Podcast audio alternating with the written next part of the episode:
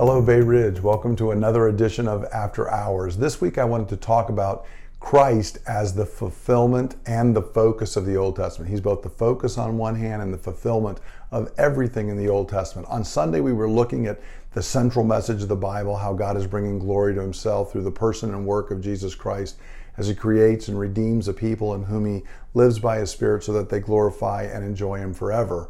And central, right in the middle of that, is the fact that Jesus is the focus of how God is bringing glory to himself as Jesus is working to create and redeem this people. And one of the points that I made was that we see in the New Testament, Jesus on a couple of different occasions said that everything in the Old Testament was about him. The law, the prophets, the writings, everything in the scripture pointed towards Jesus. It finds its focus and its fulfillment in Christ. And that's not just a few things, not just a few passages, not just certain messianic prophecies, but everything in the Old Testament is about Jesus. And so when we consider this, some people initially, when you start saying things like, well, that means that all the offices in the Old Testament, prophet, priest, and king, they were all pointing forward to Jesus as the true prophet, priest, and king. The law, in its moral aspect, in its ceremonial aspect, uh, in its uh, sacrificial aspect, all these different ways, they were pointing forward towards Jesus the dwelling place of God, the tabernacle and the temple, these things pointed towards Jesus. And most evangelicals say, yes, yes, yes.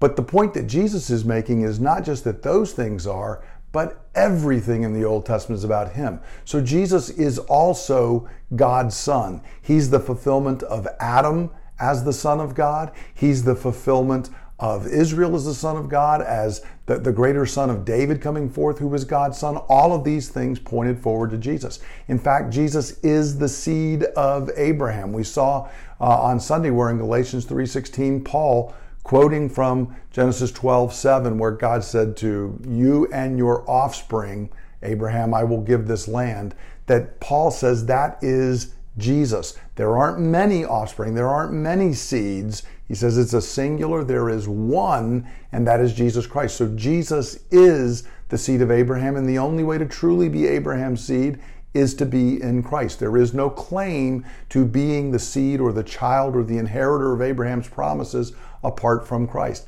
Jesus is Israel, God's chosen people. Matthew quotes when Jesus goes into Egypt, he quotes out of Hosea, where Hosea said, Out of Egypt I called my son, I called Israel.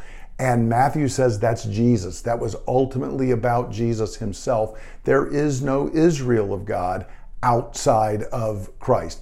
Jesus is given, we see in the New Testament, the land promise, and it's expanded from Palestine to the entire earth. That's why Jesus sends us out to take the, the gospel to all nations. We see that God promised the Son, Ask of me, and I will give the nations for your inheritance, the ends of the earth for your possession. All the promises God ever had regarding land are given to Christ and they have no meaning outside of Jesus Christ. And finally, He's building the true Jerusalem, the heavenly Jerusalem. Old Testament Jerusalem, which we're told to pray for and there's so much focus on, always and only was a pointer towards the new Jerusalem, the heavenly Jerusalem that Jesus himself is building and making the dwelling place of God. Now, again, many evangelicals start and they say, Yes, I see that Jesus is a prophet, priest, and king. I see how he's the sacrificial lamb and all this. But we, but we can't say everything's about him. There are covenant promises that are outside of Jesus. No, there's not. Jesus is the focus and the fulfillment of everything in the scripture. Every promise of God is yes in Christ Jesus, and not a single promise of God is given to anything outside of Christ Jesus or anyone outside of Christ Jesus.